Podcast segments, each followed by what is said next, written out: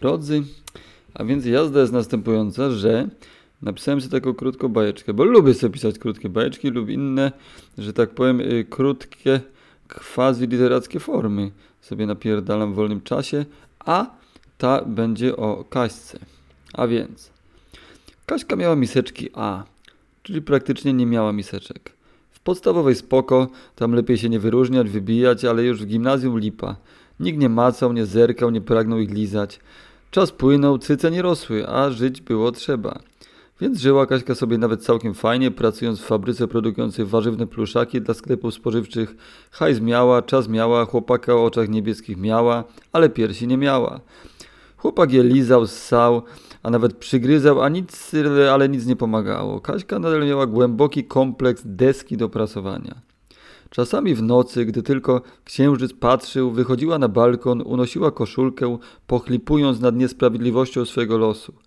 Pewnego razu, 1 listopada, na afterze po grobingu, w kawalerce cioci Stasi, szukając na Pawlaczu porcelanowej zastawy, natknęła się na książkę.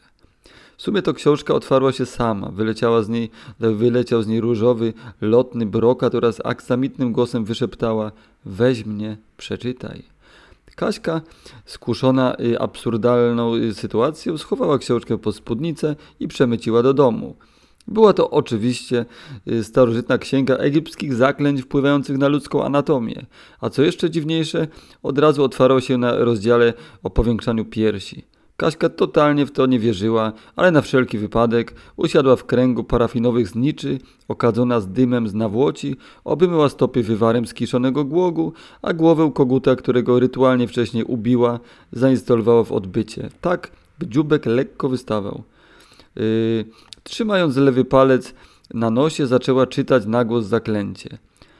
A wimbawe i siabadaba, ram pam pam pam pam pam pam i opa opa tarira rara, a ula lala, z oka ciemności niech tryśnie ropa.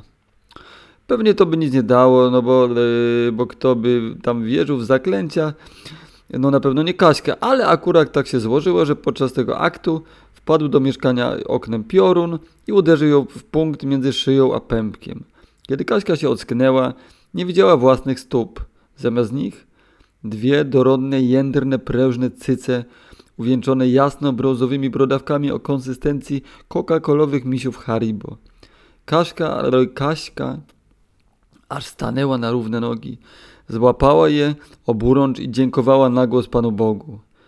Jej chłopak wyznał jej skrycie, że też woli te nowe, więc y, zajadał się nimi częściej oraz łakomiej. Miały dni, miały noce, a cyce nie malały. Cyce rosły. Rosły i rosły, wyliczając po kolei cały alfabet. Do Z było jeszcze zabawnie i inspirująco. Potem zaczęły się problemy. Bóle w kręgosłupie, utrata równowagi, częste upadki, obtarcia. Potem Kaśka już tylko leżała, a cyce, yy, by nie zgniatały je żeber, podwieszone na specjalnych linkach z amortyzacją. Chłopak już nie lizał, yy, ale rzucił pracę w magistracie i ją dzielnie codziennie rehabilitował. Pudrował od leżyny i pocieszał jak potrafił. Cyce rosły i rosły. Wiosną były jeszcze jak arbuzy z Czarnobyla, lecz zimą już przypominały małe słoniątka. Potem słonie indyjskie, afrykańskie, kaszaloty, płetwale błękitne. Mieszkanie trzeba było przebudować, piętro wyburzyć, sprzęt trzymający je w ryzach coraz to nowy zainstalowywać. Cyce rosły, już dawno Kaśka z chłopakiem yy, mogła gadać tylko przez telefon. Cyce dzieliły ich, yy, cyce dzieliły yy, ich, dzieliły.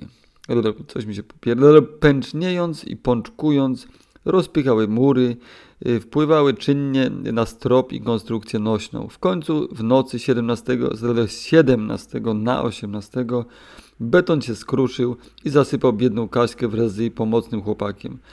Czaszki popękały, mózg wypłynął, koniec zabawy w życie.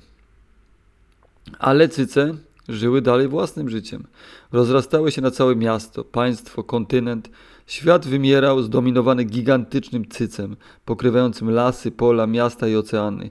W roku 2031 Ziemia przestała oficjalnie zaliczać się do planety, na której istnieje życie. Szkoda. A wszystko dlatego, że Kaśka w pośpiechu i kamuflowanej ekscytacji nie doczytała instrukcji i zapomniała wyjąć yy, koguciej głowy z odbytu. Życie.